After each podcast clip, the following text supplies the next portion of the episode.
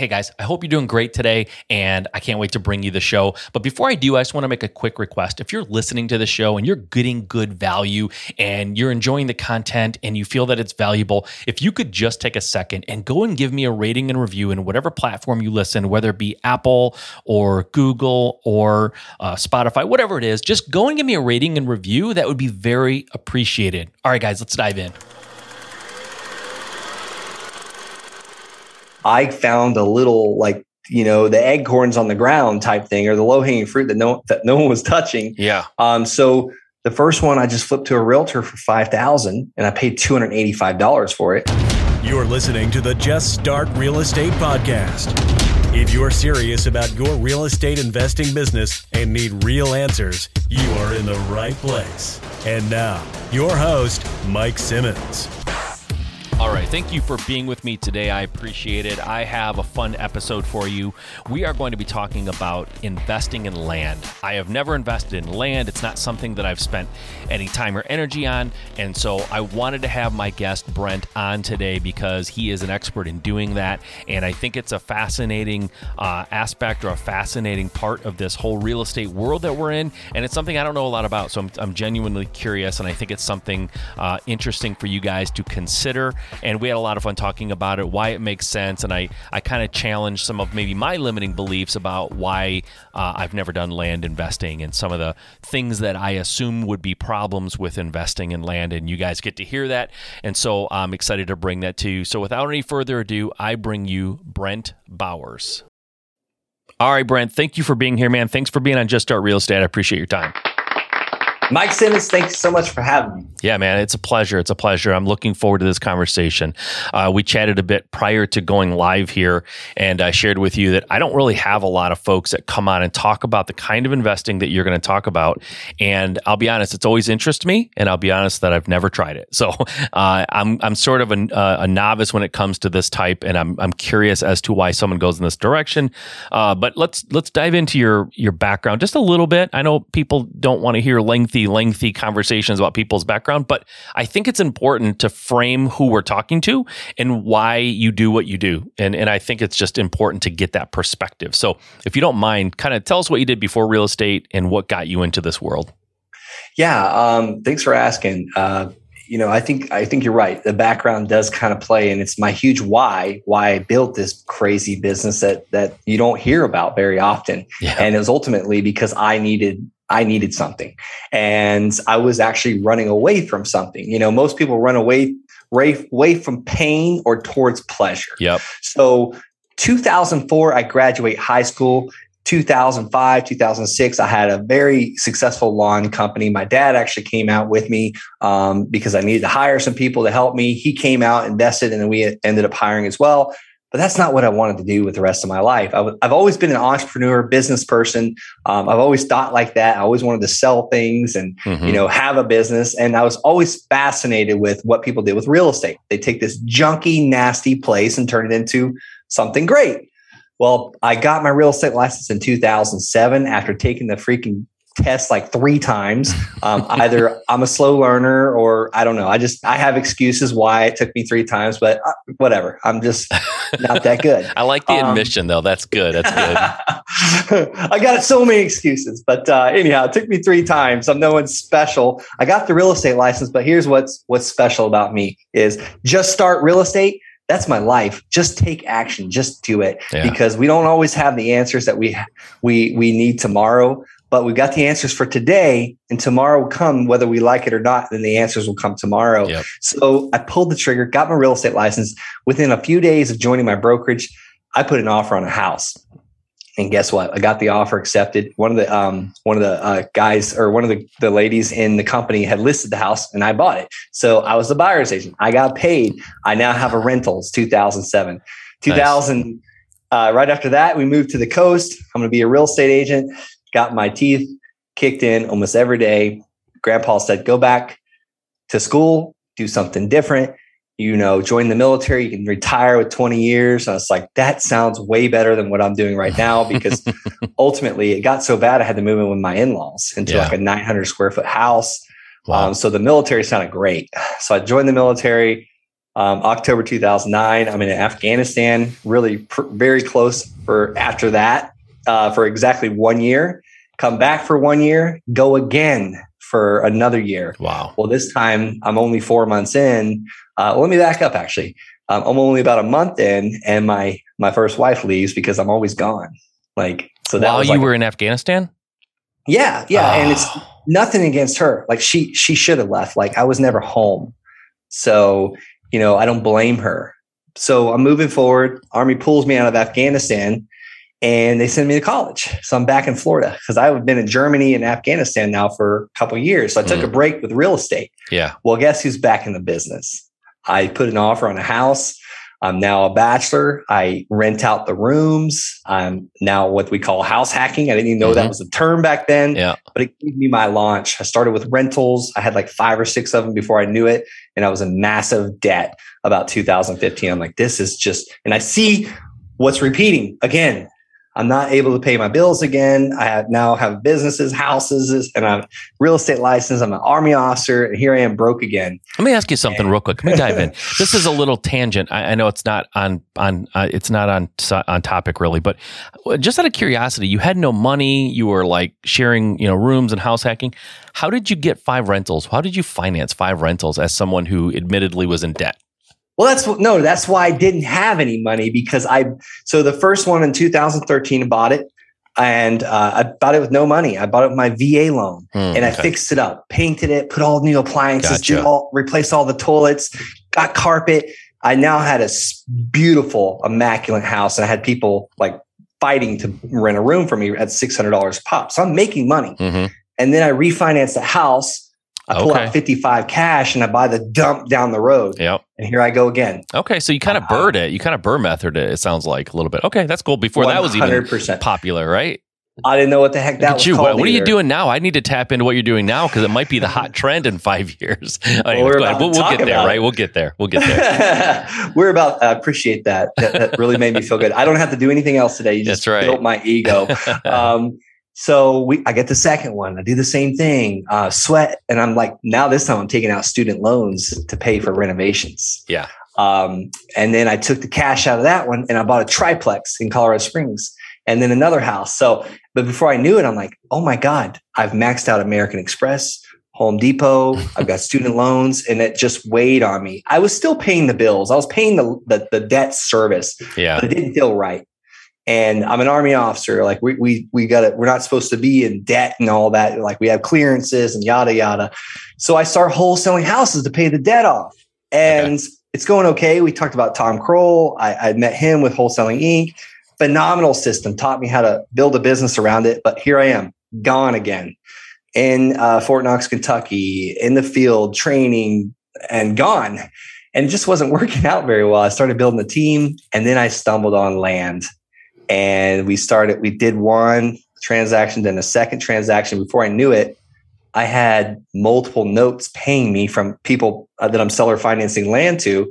And I realized, I was like, wait a minute, we just covered our car payment, our mortgage almost. We're almost covered our mortgage and our car payment. I was like, if we just do a few more, we're financially free. And that's when I just started focusing on land more. And here we are today. Nice. Love it. Super long intro. I know you didn't want it to go that long. No, that's okay. No, that's good. It's good stuff. Well, first of all, thank you for your service. That's number one. I appreciate what you do for the country, what you did for the country. That was phenomenal. And thank you. So you at first did some rentals. You had some rentals. Do you still have those, by the way, that you bought back in 2007, 2008, whatever, on that time frame? Okay. Not the 7 one. I finally got rid of that thing, and I never made a penny off of it. Okay. It was the worst rental ever. Okay. But the other ones, you must have bought them, right? Because obviously prices were a lot lower back then. So that's good. Yep. So you went from that to doing wholesaling. Did you like wholesaling, by the way? No, I didn't. And we still have the wholesaling company. I never let it go, but I hired people that were way better at it than I am. Okay. So you still have that company. You're just not active inside of it. Okay. 100%. Gotcha. And then you went to land. First of all, how did you, land is not a type of investing that you necessarily will for sure come across. You know, most people, house flipping, landlords, wholesaling, those three are the three big, you know, the ones that everyone hears about. And if you walk into a RIA or you go to some sort of a mastermind, like that's what most people are doing. One of those three. Yeah. How did land hit your radar? Well, I'll tell you, I mean, I was doing okay in the wholesaling.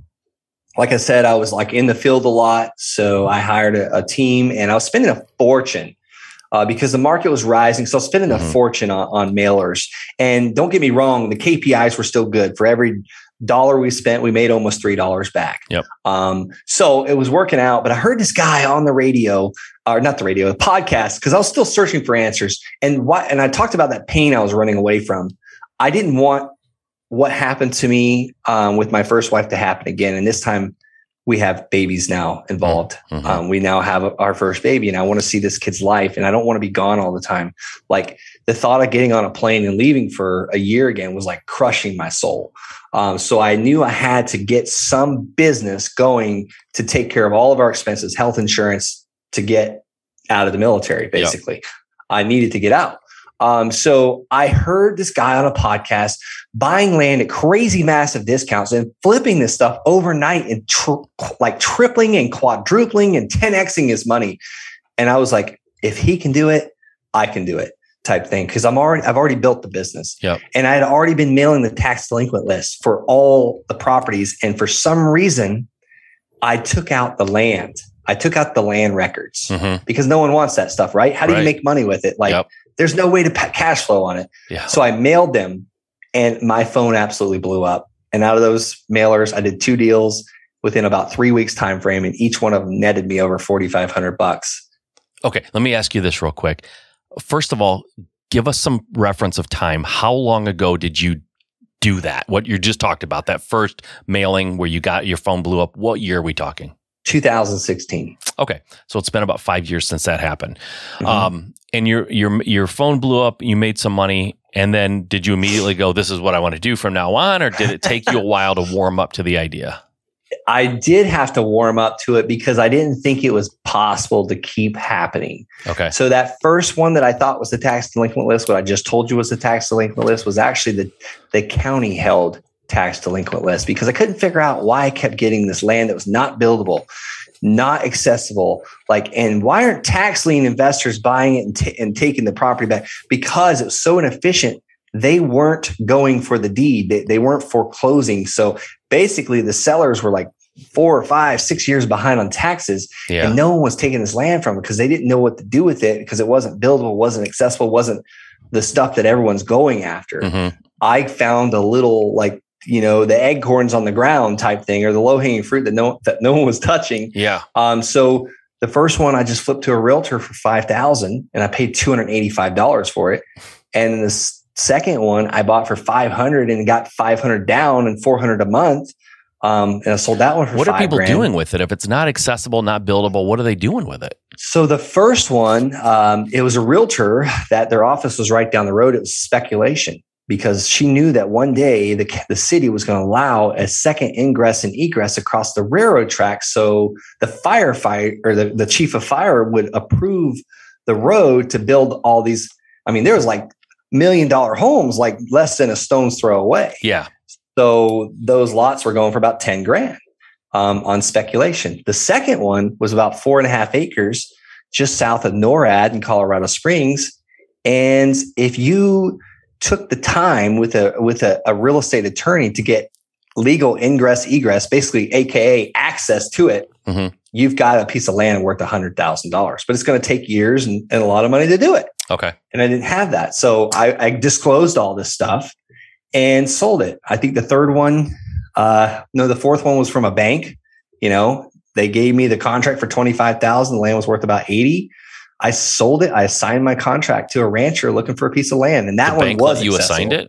The bank let you assign it? Okay. Banks do wild things. Well, when they have assets they don't know what to do with, right? So, all right. Lots of questions. You ran a wholesaling company, and I'm going to try to bridge the gap here a little bit between what you do now in your wholesaling company. And I run a wholesaling company too, for full disclosure to you. My listeners know. They've heard me say it a million times. So I know in wholesaling, we do a lot of marketing. We do direct mail. We do PPC. We do all these marketing channels, right? And then that generates leads, calls, emails, form fills, whatever. Our team takes that and we find the people who are serious about selling. We go out there, we get the contract, we market that to our buyers via like a MailChimp, AWeber kind of a software. And then we go to closing and we assign it or we double close or whatever we're going to do, right? That's sort of like at a high level, that's the wholesaling process. How does this differ? Or maybe the other way of looking at it, how similar is it to that? It works hand in hand. I've gotten some massive house deals from a land mailer and vice versa. Some of the biggest assignments I've ever done have been land, assigning the contract on land. Here's what's different. The land doesn't smell like cat pee most of the time. The land doesn't have a roof that's falling in or a foundation that needs fixed or plumbing that needs or sewage, all that stuff, hopefully. Yep. So really it's no different. It really is no different. And I feel like that's where a lot of I teach people how to do this. A lot of the people I teach how to do this already have established wholesaling companies. Right. So, okay. And I know how to find buyers for houses, obviously. It's very straightforward. We all know how to do that. How do you find buyers for land? Yeah. I like to find the area. So first I pick my playground. I generally recommend someone within about a 2.5 hour radius of where they currently live now, because that's kind of how I started. Mm-hmm. And or the market you're investing in already, if you're already started. And then I go on PropStream or ListSource or mm-hmm. Priced.com or the county tax delinquent list by going to the county treasurer. And I get their information and I get the mailing address, the name of the owner, and then I mail them a postcard or what I call my LOL, my land offer letter. Okay. The postcard's super simple. It's black and white. It says, hey, I'd like to buy your land. If you're interested, give me a call. I'll give you a fair cash offer. My exit strategy is going to be pretty much three ways. I'm going to get it under contract. Obviously, I'm going to get it under contract for the least amount possible. Mm-hmm. And depending on what it is, maybe it's a buildable infill lot. I'm going to assign that contract to a builder or a developer or a house flipper. Or if it's kind of an outskirts of town and a little bit less expensive, I'm going to buy it myself at 20, 30, 40 cents on the dollar. And I'm going to turn around and sell it to someone else at 100 cents on the dollar plus interest every month. And that's my preferred. I've got 115 notes or 114, 15, something like that, paying me every month on those stuff that's just on the outskirts of town. Actually, we have some on the inskirts of town too. Then the third method is I'm going to buy that infill buildable lot or the stuff on the outskirts. And I'm going to list it with a realtor, and basically what we call wholetail, really. Right. Yep. And I'm not doing anything to the land. I'm not changing the zoning. I'm not mowing it. I'm not cleaning it. Nothing. Okay. So all right. So here's what happens to me as a wholesaler, because you're right. I do find, just incidentally, I'm not looking for land, but I do find land sometimes so I find land, and I'll find it in on a city street in a sort of a C neighborhood. It's just like a little patch inside of a subdivision. It's buildable, but the houses around it are, $125,000 houses. Like mm-hmm. You can't buy land and build on it without losing money, right? Yeah. So what do you buy that kind of land, or what's your criteria for what you will buy and what you won't buy? I don't really like that kind of land unless I'm buying it for about $1,000. I'll buy that parcel of land. And if the house is going for $125,000, brand new home, and maybe they're not even building in that neighborhood. Yeah. I'm probably going to sell it for about $9,000 or $10,000 on seller financing. Who would want it? Neighbor, someone that one day is planning on building a house, or maybe a spec home builder that, let me back up. Not even a spec home builder, because I don't really generally finance to those guys. They mm-hmm. usually have cash, and they'll buy it for $4,000 or $5,000. So I don't really go after that kind of land. Like people say, I can get this land for free in Detroit, Michigan. No, I don't even mess with it. No, I wouldn't either. But even in neighborhoods that are respectable and safe still, in Michigan at least, I know there are neighborhoods where you can buy all the houses in the neighborhood sell for between $90,000 and $120,000. And there happens to be this lot in that stretch of, you know, neighborhood. Like we just ignore it. Like I don't want it. What am I going to do with it? No builder will buy because no one's building there. And they can't afford to build there anyway, right? They would lose money. So you typically avoid those unless you get it so darn cheap and you just ask the neighbors, hey, would you guys want this for $4,000 or $5,000? You bought it for $500 and you're just kind of trying to quickly make some money. Do you find in those like middle to lower neighborhoods anybody takes you up on that? Like, they're probably using it anyway if it's a neighbor, right? They're probably over there doing stuff anyway. Yeah, so they will take you up on it, especially if they're adjacent to it or they want to put a garden in it or a shed or I've had people put like play sets for the kids because most people in a neighborhood want to improve their neighborhood. Yeah. And if you make it affordable for them, like $200-$300 a month, give me $600 down.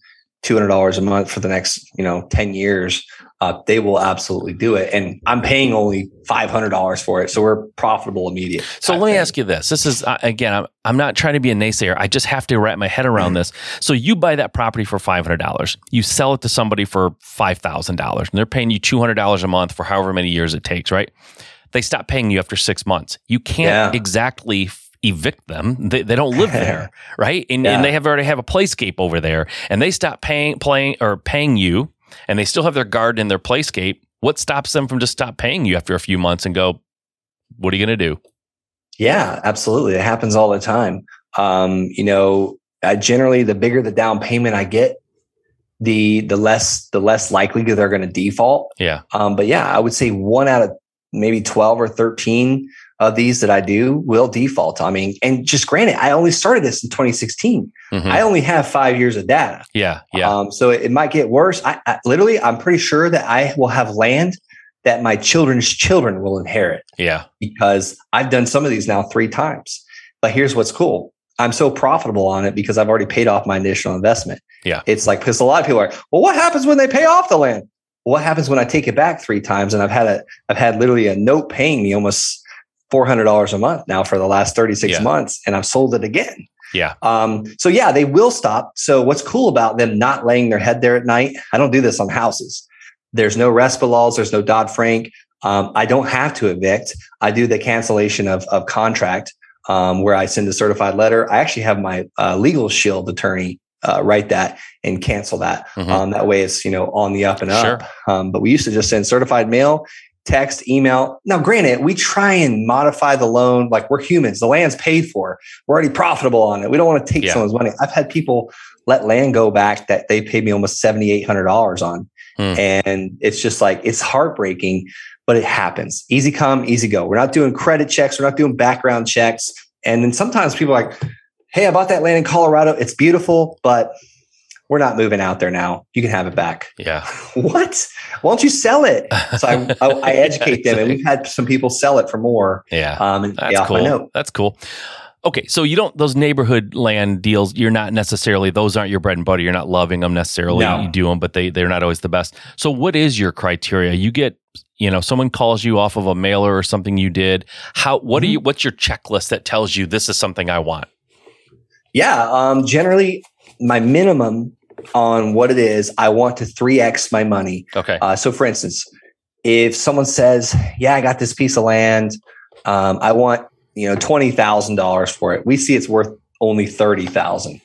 That's not going to work for us. Yeah. So we say, what's the least you can take, go back and forth. Yep. Well, my warm and fuzzy would be about $9,900, Mike.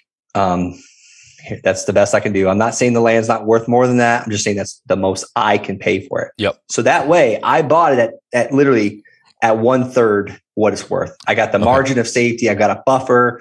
I built in, pretty much my 3X rule. Okay. And I didn't create that. That came from Warren Buffett.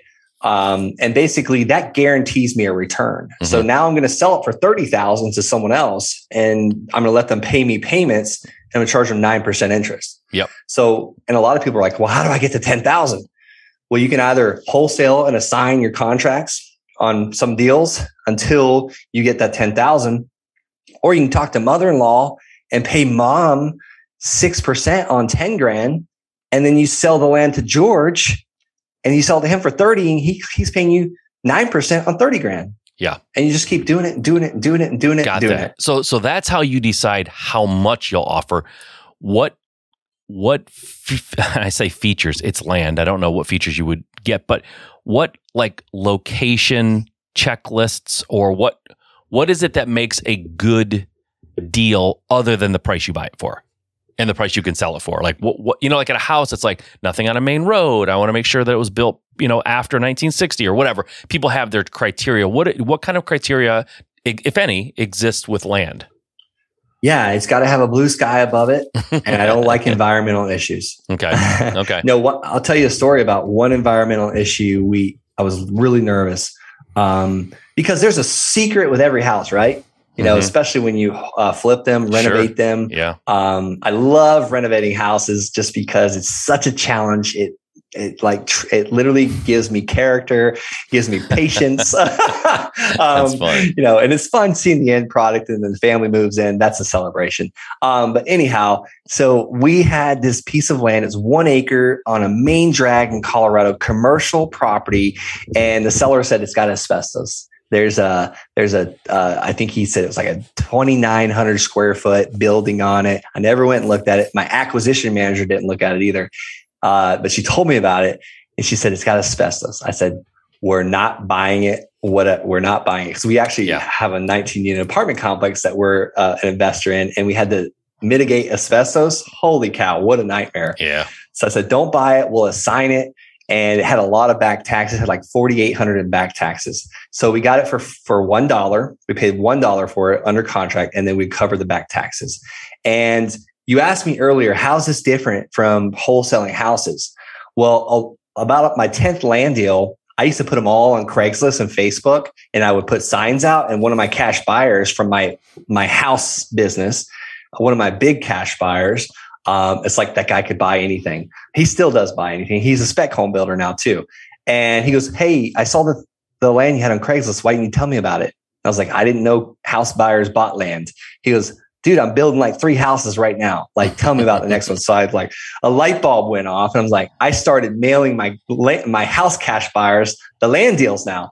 Yeah. So long story short, we mail out this land deal, and the guy that buys it, we ultimately, long story short, made a $27,000 assignment fee on a free piece of land. Wow. That's amazing. Now with houses, so one of the big things, just like with buying houses or doing wholesaling, the number that starts everything and all your calculations, your profit, everything emanates from that ARV, right? When you're going to flip a house, like you have to figure out the ARV. If your ARV is off, every number after that is going to be off, right? So how do you value property? My guess is, and I don't want to oversimplify this, it's like it's got to be cost per acre. Like there's no features necessarily, right? I mean, I know there could be features, but in generally 2 pieces of land are just 2 pieces of dirt at a certain size in a certain area. Is it easier to value land than it is houses or not easier? Me personally, I think it's easier. And that's why I love land so much. It's just you just said certain size, certain area. That's all we do. We go and look on Zillow and Redfin and Landwatch on that certain size within the certain area and see what those sold for.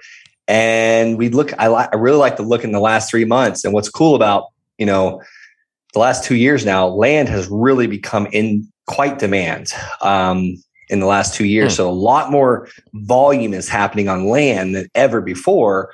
I used to have to go back 6 months, 9 months. Now I'm like 3 months. 3 months is perfect.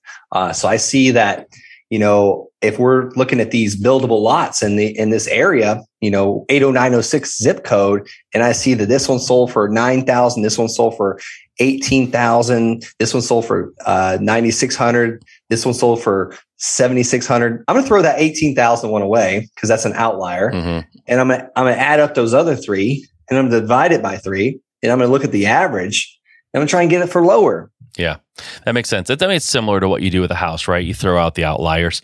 So what, a couple things. I'll do the first one first. So if you have a piece of land, you said you have 100 and some notes where people bought land from you and it's on terms, right? They're paying you a monthly, payment. If I buy land from you for $20,000 and I'm making payments on that and I build a house on it, yeah, and I stop paying for the land. See, I keep going back to the same thing. Yeah. You don't own the house. You own the land. I don't. What are your recourses if someone defaults on land when there's a house they built on it? We'd be going to court more than likely. Okay.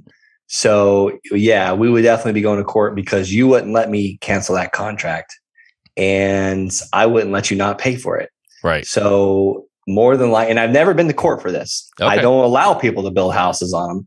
I'll allow you to put a fence, a driveway, a culvert. Well, that's interesting to me. So when all of your deals, all these 100 of land deals that you have financed, you don't let people build houses.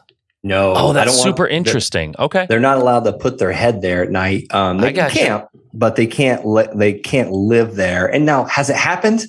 Maybe. I've bought 117 parcels of land in Arizona. I've never even been to that county. Okay. So maybe people are building on it, but I don't let them. Okay. Now, here's what happens. Like, I've got 20 acres in Fountain, Colorado, that we sold to somebody. When he goes to that bank to finally build that dream home that he's going to build, the bank's going to call, or they're going to look and notice that someone else owns the land besides this guy, because the deed's still in my name. Oh, okay. Okay. So you're not land contracting to them. You own it still. You're basically renting them the land, or rent to own kind of a thing. Yep. Contract for deed. So when they fulfill that contract, they pay off that balance. I have 90 days to transfer that deed to them. Gotcha. But the bank's going to do a lien search. They're going to say, hey, Brent Bowers owns this. So they're going to call me and I'm going to say, hey, here's the balance. It's $20,000. He's trying to get a construction loan. The bank's going to pay me off because now I'm a junior lien. They want to be the only lien person. And then now that land's going to go to the buyer, the one that's building the house. Mm-hmm. It's now in his name. I'm paid off, and now he's going to build his house on there. And the bank's now going to use that land as security. Yeah. So that's what happens. Now, sometimes I do transfer the land. But generally, that's anywhere from a $6,000 plus down payment, and usually that's when a realtor brings me the buyer. They want to close through a title company. I will, but you've got to do a bigger down payment, and I usually don't have an issue with those. Gotcha. Thank God I've never had a default on anyone that's put over $6,000 down. Gotcha. So this land thing is interesting to me. What I do love about it is the fact that you're getting these payments from folks, and you don't get calls because the roof is leaking, it's drafty, the floorboards are creaking, whatever the crazy things people call for. You don't get those calls. And I think that's really, really cool.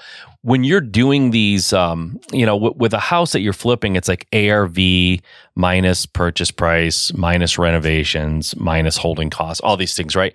What does the formula at a high level look like when you're trying to come up with your purchase price? I mean, is it literally just like, I'm going to run comps and I'm going to take, it's going to be 30% of that. And that's my number. Is that how it typically works? I used to just do that. I would get it below 30%. Now, lately, now that the land prices have been skyrocketing and going up, we have been paying more because it's way easier to sell it than it used to be. Because I'm telling you, basically 2 years ago, it was a buyer's market for land and most of the areas I'm at. Now it's more of a seller's market. So I can sell it for easier. I can sell it for more. Gotcha. I can sell it for a higher interest rate. So now it's like we're generally paying anywhere from like 35 to 45 cents on the dollar. So that used to be my buy box. Like anything I can 3X. Now, sometimes we 10X, sometimes we 12X. I've literally got land for $700 that we sold for $39,000. Many times. My minimum was the 3X, and ultimately it averages out. Okay. So, remind me, where do you live? Like what is the area of the country that you live in? Yeah, I'm in Florida. Okay. That's what I thought. And you've bought in Arizona, you said, but you've never been there. You've bought tons of land there. Why did you go outside of Florida? Why not just stay in your backyard? So really, I actually started in Colorado Springs when I was stationed in Fort Carson. Okay. So I started there, and then I got into Florida because I got my dad involved in this, and we started buying land, or really he started buying land in Okeechobee, and I would seller finance it. basically I would come with the cash and then we'd have a note and we'd split it. And then I went out and got a coach because I was like, man, I'm making all this money in land. There's got to be something I'm missing. Yeah. Well, I hired a coach, and then the coach said, hey, I've got 117 parcels for sale. And I said, I don't have that kind of money right now, but I went and found a partner, and this partner was a land specialist realtor. Okay. And we bought it. So now we're in Arizona, Florida, and Colorado. And I was only in those three states until about, 9 months ago. And we started mailing inherited property across the country, started getting out on these podcasts. So I started doing deals all over the country. Okay. Awesome. Perfect. No, that's great. That makes total sense. Listen, I know we talked briefly.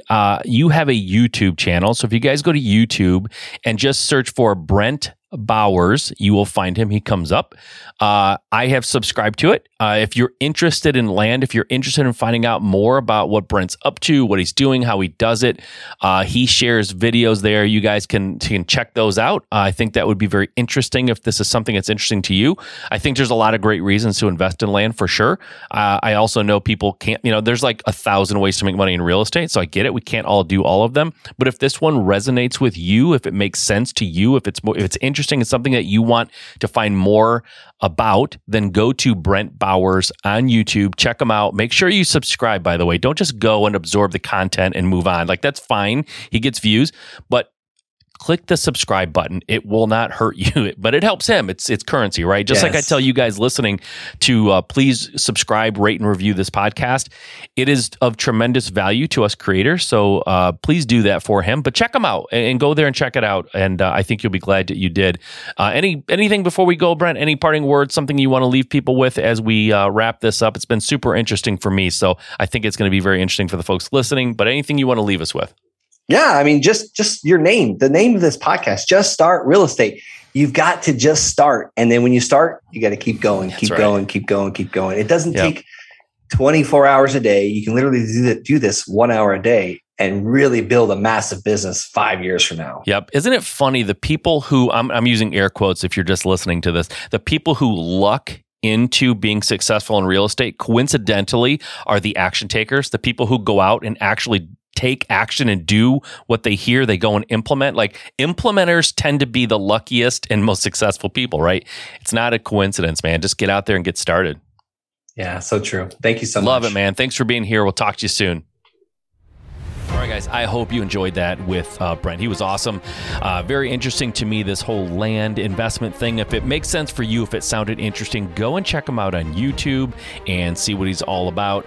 He's definitely knowledgeable about what he's doing, and I think it's the right thing for some people. So if it sounded interesting, go check it out. But either way, guys, the idea is to expose you to all of the possibilities in real estate. Not just what I do, not just what my friends do, but what all people are doing, and just show you that there's just infinite ways to make money in real estate, and you just need to pick one and go for it. So if it's interesting to you, go check that out. But either way, get started now. It's the right time.